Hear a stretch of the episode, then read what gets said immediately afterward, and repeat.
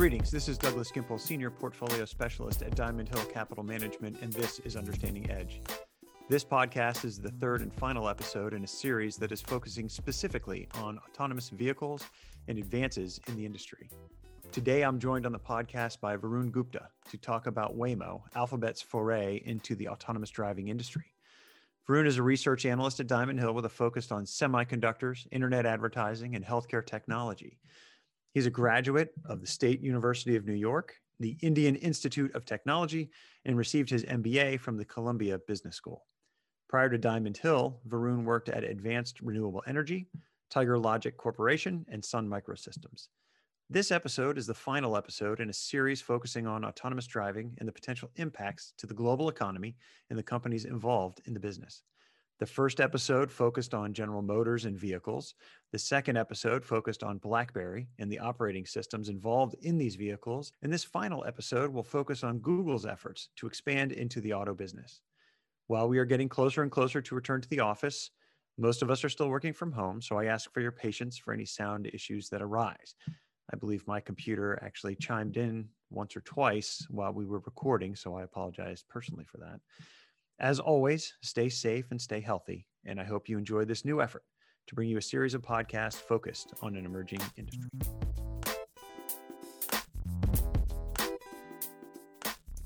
Varun, thanks for joining the podcast and being part of this series on autonomous driving. Uh, we've had your colleagues on for the first two episodes covering names like General Motors from a vehicle standpoint and BlackBerry from an operating system standpoint, but you're here to discuss Alphabet's efforts in the autonomous driving market.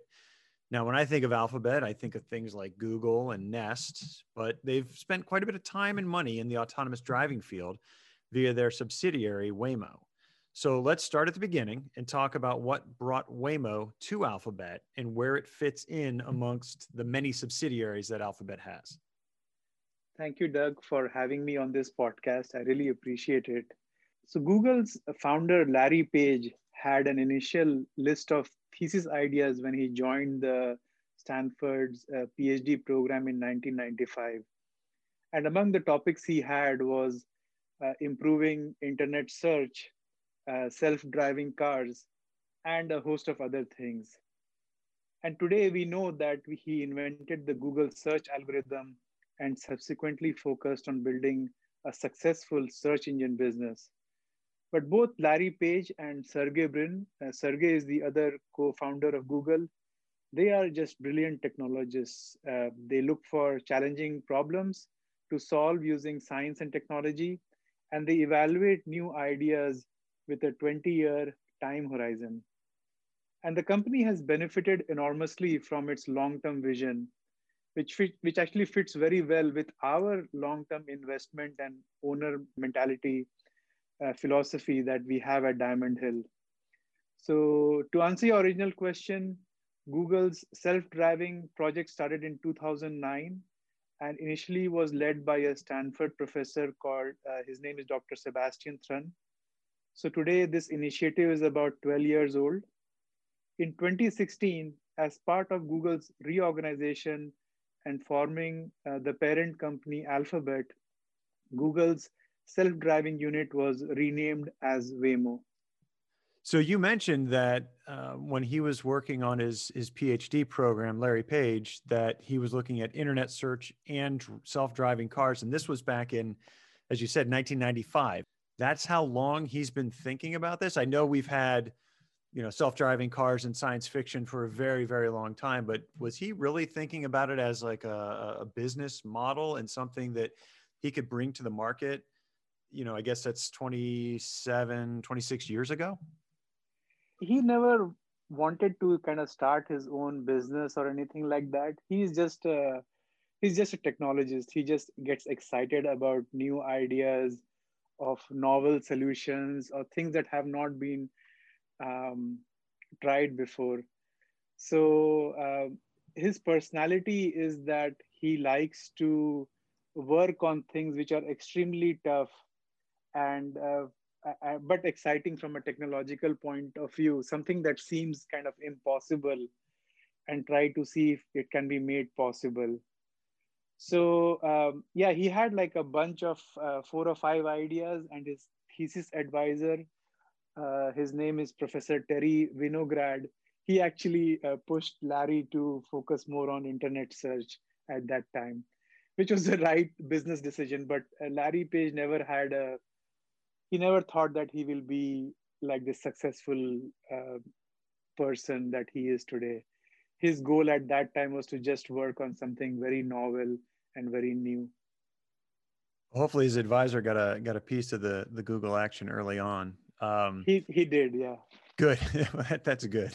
Uh, so I've asked Brian and Chris uh, the same question in the first two episodes of this series. So I'll ask you the same question now are we headed towards a world where all cars are going to be run on an automated system or is it going to be some kind of hybrid between human control and computer control? No that's an excellent question doug because many press articles have hyped up the potential of self-driving cars too soon in my opinion. The technology faces extremely tough technological as well as policy challenges so one key thing about self-driving cars is users' trust in using it. And to ensure that uh, consumers adopt this technology, uh, self-driving cars have to meet extremely high safety thresholds.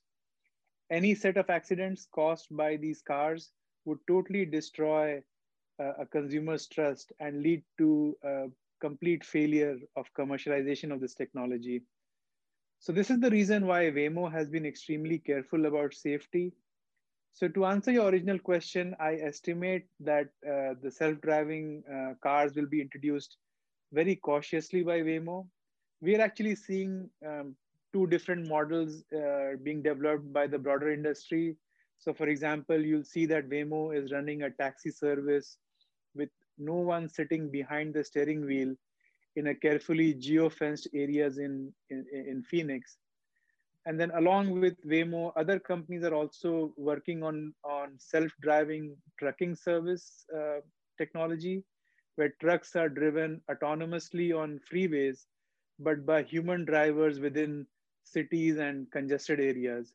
So we see a wide variety of ways in, in, um, in which companies are um, tackling this technological and policy challenge. So in summary, I expect self-driving technology to be deployed in phases and it will take a really long time to run cars and trucks uh, to be fully automated. Oh, good. That makes me feel a little bit better. I, am always worried about technology run amok and, and everybody uh, just kind of sitting in their cars and hoping that they get to their destination. Mm-hmm. As I mentioned in, in my introduction for this podcast, you know, your coverage area includes areas like semiconductors, internet advertising, and healthcare technology. How big of a shift was it for you to jump from covering the technological aspects of Alphabet, which was within your, your purview, to incorporating autonomous driving into your analysis?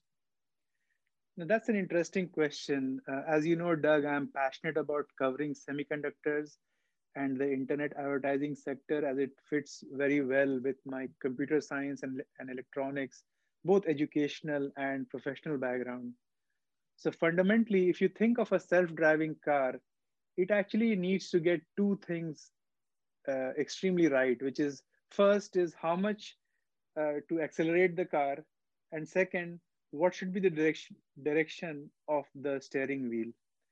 So if we get these two variables right, we can ensure that the car navigates from point A to point B safely. To do these two things, the technology needs to gather surrounding data using sensors and chips, and then process that data using machine learning and artificial intelligence algorithms. So I cover sensors and chips as part of my semiconductor coverage, and I uh, know extremely well about the different machine learning and AI algorithms, which are part of my internet advertising coverage. So from a technology point of view, it was not a massive shift for me. However, I did have to learn about the policy and the regulatory side of things as they are uh, as important and as crucial to enable a broader user adoption of this technology and that's part of the joy of of being in this business is that things are always changing and and as that you know you yourself are essentially evolving from what you cover and what you're learning. Um, it sounds like Waymo has some significant amounts of data regarding autonomous driving, thanks to the efforts in Arizona and, and elsewhere. What have the results been like from a safety standpoint? As I mentioned earlier in the podcast, uh, Waymo has been extremely careful about safety, and their safety record is the best amongst all other autonomous driving uh, companies. As part of the California Department of Motor Vehicle, the California DMV regulatory process, each company that has an autonomous driving testing license, they have to disclose the number of autonomous miles driven and the number of disengagements that happened each year. A disengagement is nothing uh, but when a human safety driver is forced to take control of the self-driving car because of a hazardous condition that has developed. So in 2020, Waymo had the best disengagement data with cruise automation having the second best uh, self-reported data.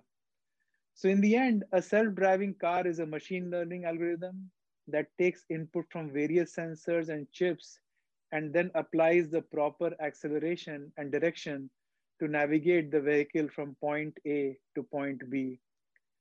And these algorithms are surprisingly similar to the algorithms used by other Google's products, such as Google Search, Maps, and, you, and YouTube. As some of our listeners might know, a machine learning algorithm becomes better and better as more data is given into it. And since Google started this project much before anyone, they have more data, and thus it is a competitive advantage for Waymo.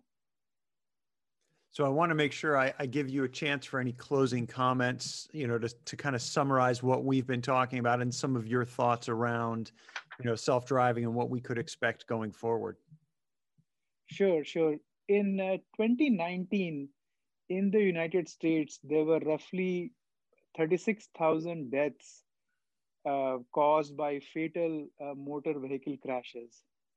So I'm very excited that one day self-driving technology becomes more prevalent and it reduces uh, these crashes. And not only it will reduce the cost and hassle of transportation, uh, but it will also free up people's time. So I'm very excited about this technology.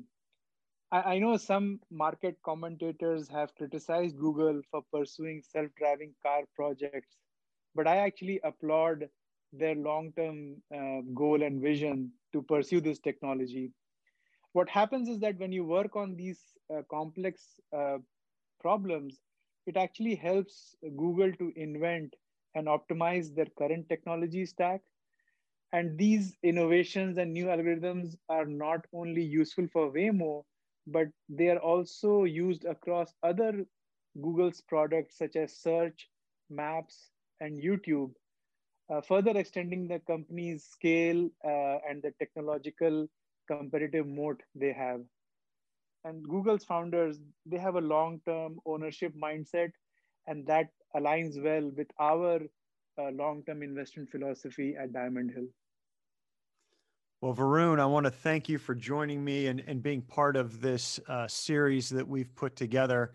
Uh, I'll be spending some time out in Phoenix in the near future, and I may look for that Waymo taxi and see if I can get a ride and, and test test it out for myself. No, it's very exciting. Um, you uh, there is actually a user uh, who uses that service very frequently and uh, posts uh, his experiences on YouTube. So you you can actually uh, vicariously ex- experience the technology on YouTube by seeing his videos. But then, yeah I would also love to uh, kind of experience it firsthand when I'm in Phoenix next time. Well, I'll try and give it a shot, and I'll let you know what find what I find out. But I, I want to thank you for joining me today. Uh, really appreciate you taking the time to jump on the podcast. Thank you so much, Doug. This material is for informational purposes and is prepared by Diamond Hill Capital Management. The opinions expressed are as of the date of publication and are subject to change. These opinions are not intended to be a forecast of future events, a guarantee of future results, or investment advice. Reliance upon this information is at the sole discretion of the listener. Investing involves risk, including the possible loss of principal.